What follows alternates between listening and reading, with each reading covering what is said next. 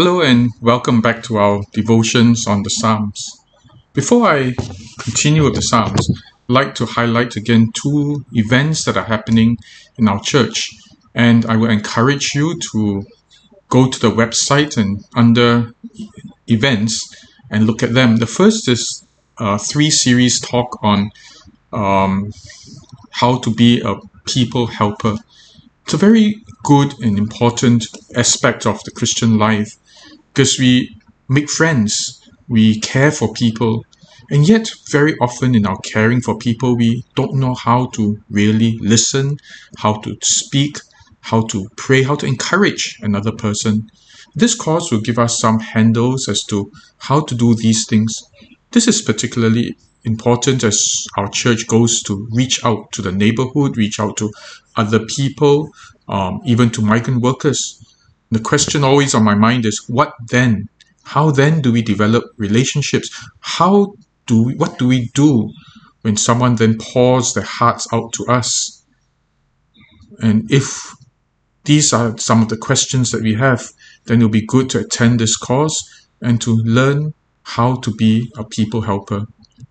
The second thing that we are embarking on is the food bank.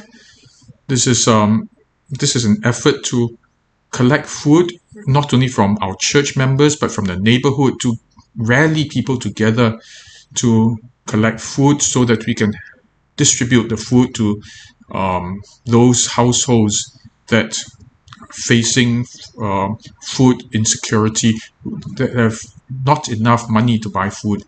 And I encourage you also to look up these dates. Now, when you come up to the other thing, of course, is that our room downstairs, family at Agape, is now open. And especially when you are attending the course on how to uh, be a people helper and you need lunch, we are providing lunch these three Sundays, um, just simple lunches where you go down and have fellowship, chat, get to know people, and then eat your lunch and then go back for the talk. So encourage you to prepare for that instead of going out to the food court for lunch. Come down to our level one, have lunch together with us. Now, for today's devotion, I want to touch on Psalm 12. Psalm 12 is about words, words that are corrupt, words that come from a corrupt heart, and words that are steadfast that come from God, and how corrupt words often also may influence our thoughts about the importance or the lack of stability of words. So let's look at Psalm 12 and let us pray. Father, will you speak to us your truths?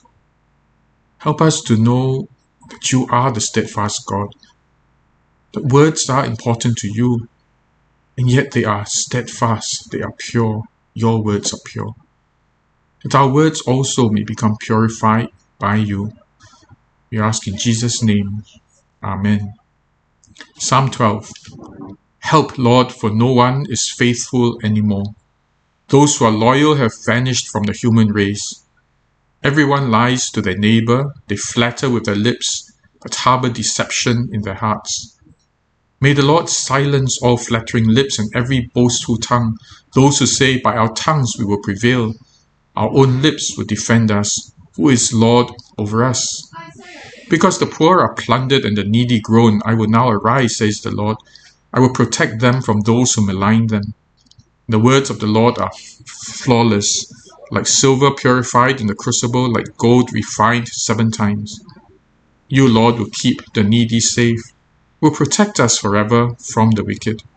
You who freely strut about when what is vile is honored by the human race. This is the word of the Lord. Thanks be to God. We have a love hate relationship with words. Sometimes we honor and we put on very high, very high value on words. When we listen to a speaker, we say this speaker is very engaging, he's very humorous, he's a very good speaker, he speaks with great words. And so often then we look at the we choose our speakers or judge our speakers by how eloquent they are, how witty they are, how engaging they are, how interesting they are.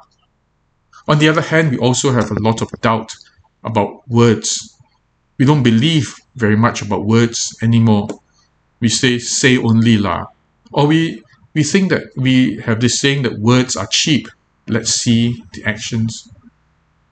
The reality is that human words come from corrupt human beings.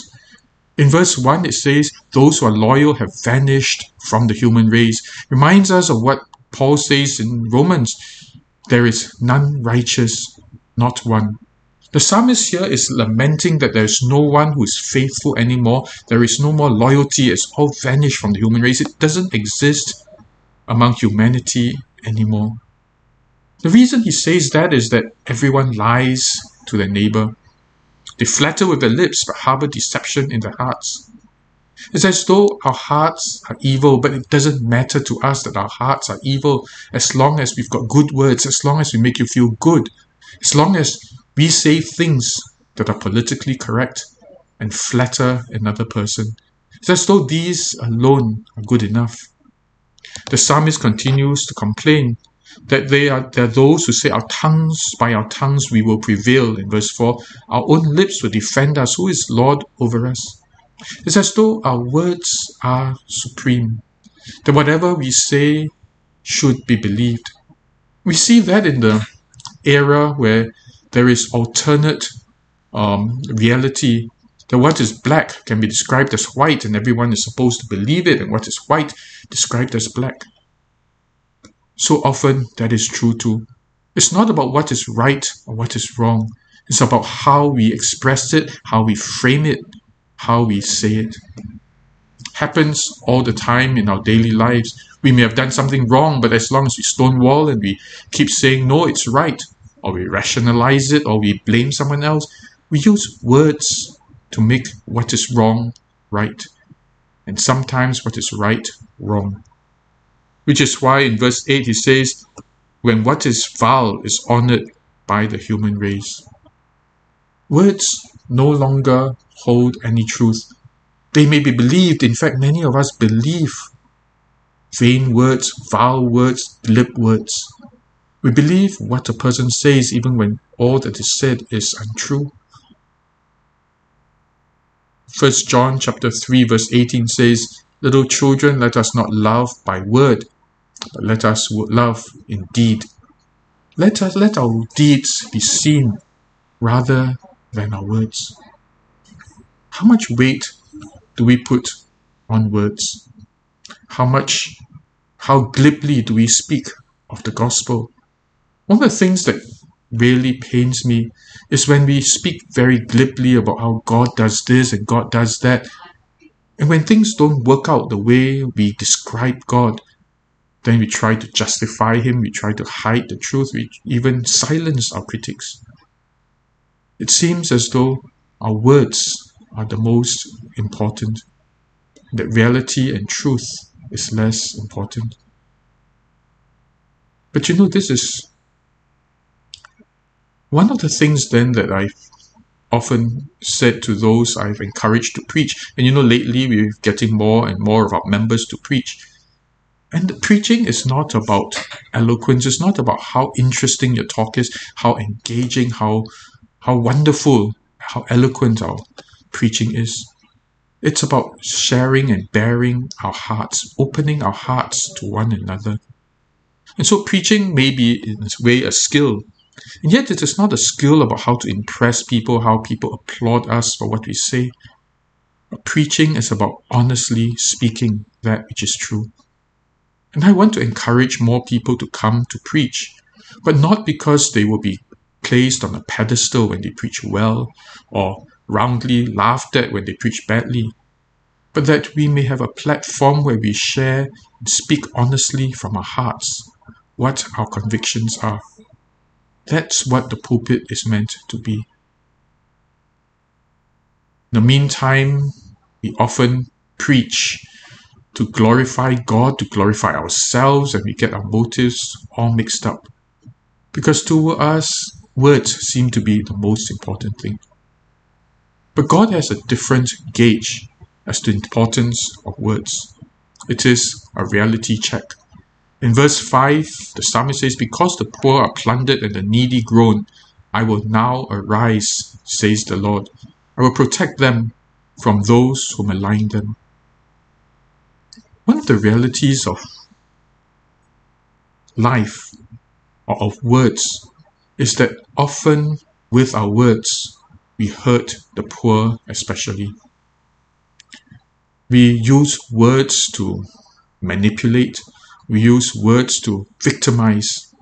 Just today, I was reading in CNN about um, a senior management official from from a certain bank who said that climate change, climate crisis is nothing to worry about.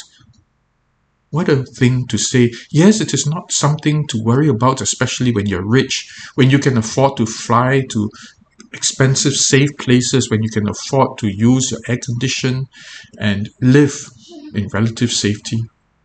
But the effects it has on the poor is very damaging. The, the ones, the biggest victims of climate crisis are the poor where there is famine and the rich can afford to pay more for food, but the poor cannot.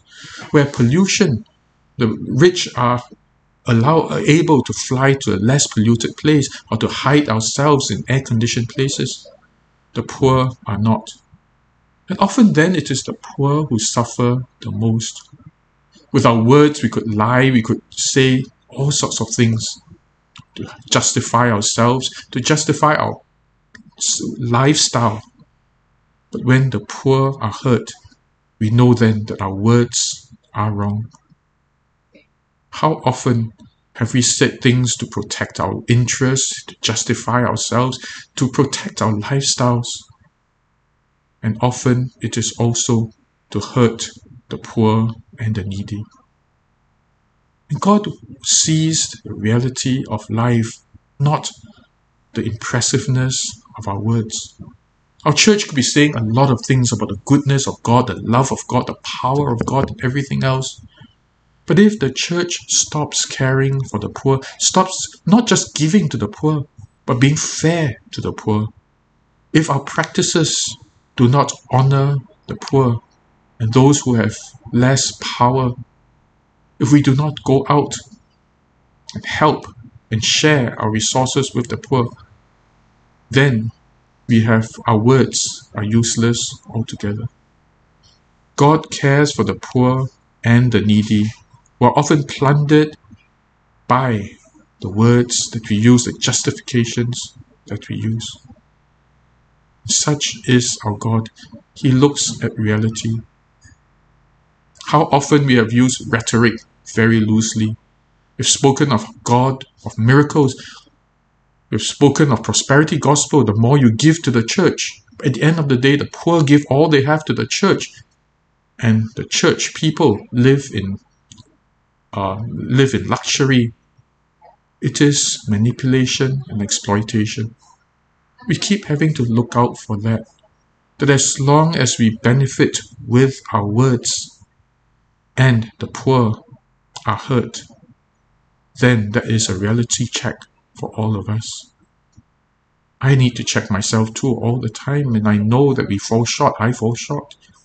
But we need to ask ourselves these questions How have we used our words to hurt the poor? But one other thing about God is that His words are true and steadfast. You know, when we keep listening to words that are untrue, flattering words, glib words, useless words, we become very cynical about the word of God as well. We say, Yalla, the preacher always say like that, not true also. And we then begin to associate that with God too. God says a whole lot of things and he's not true at all either. That is a tragedy when we who represent God do not speak truth, but use truth to rationalize, justify our actions as well. In verse 6, the psalmist says, And the words of the Lord are flawless, like silver purified in a crucible, like gold refined seven times. Seven is a symbol of goodness, but just think of gold that is refined again and again and again and again and again. Pure, pure gold, pure silver, flawless are the words of God. The words of God reflect reality. They are not rhetoric, they are not just spewed out glibly. We need then to begin to test the Word of God, to ask ourselves, is God really faithful? Because when God is faithful, if God is really faithful, then we can believe the words that He says. Not the words that us preachers spew all the time, but to search the Word of God. Did God really say this? Is this what the truth of God really is? To test God, to ask, and to believe then that when God says something, He means it all the time. We have a God who is sincere, who is true, whose heart goes out really to those in need. Those in need need not be just materially poor. They could be those who need of love, those who need in need of comfort. But anyone who is needy, God cares deeply for. And God doesn't depend on words alone. When He says something, He means it, but He doesn't just comfort or pass gloss over with words. He truly cares for us. One of the things then that I long for myself and for our church is that I speak less as as James says, let each of you be slow to anger, slow to speak, quick to listen. Let our deeds speak louder than our words. That's the kind of church we should have. That our words are louder, that our that our actions are louder than our words. Speak less, be quiet about the things that we do, but do it more out of love. That reflects reality. And so I pray then that over time we will speak a lot less, we will live a lot more, we will love a lot more. But you know, we also need to be very conscious of the fact that we represent God who is steadfast. And more and more, we need to be conscious of the words that we say. Do we utter promises that we have no idea how to keep or that we have no intention of keeping? Do we say things that will hurt, say things that are blatant lies, while in our hearts we hold hatred and wickedness? How careful are we about our words? How much do our words reflect reality? Because the more our words reflect reality, the more the world will believe that our God's words are also steadfast and pure. Let us pray. Father, we too quickly use words. Use words to convince, use words to lie, use words to win people over, to win fights disagreements. So much so that we stop being self reflective, stop wondering if we are right or we are wrong before we even defend with words, before we even convince with words to impress with our words. Father, forgive us because we've been too loose with our words. We've said many things that are untrue, but simply to elevate ourselves or to defend ourselves or to obscure the things that we have done that are wrong. Father, teach us the importance of true words because you are God who is always faithful to your word. And your word reflects your heart, reflects the truth. We thank you, Lord, then that you are God who cares for the least of all creation, of all humanity. Forgive us for the times when you use words to justify our lifestyles that often hurt the most vulnerable among us. Help us, Lord, to be more aware of our lives rather than how we convince others of what we are and who we are. We ask this in Jesus' name. Amen. Well, thanks for listening once again and have a great week ahead. God bless you. Goodbye.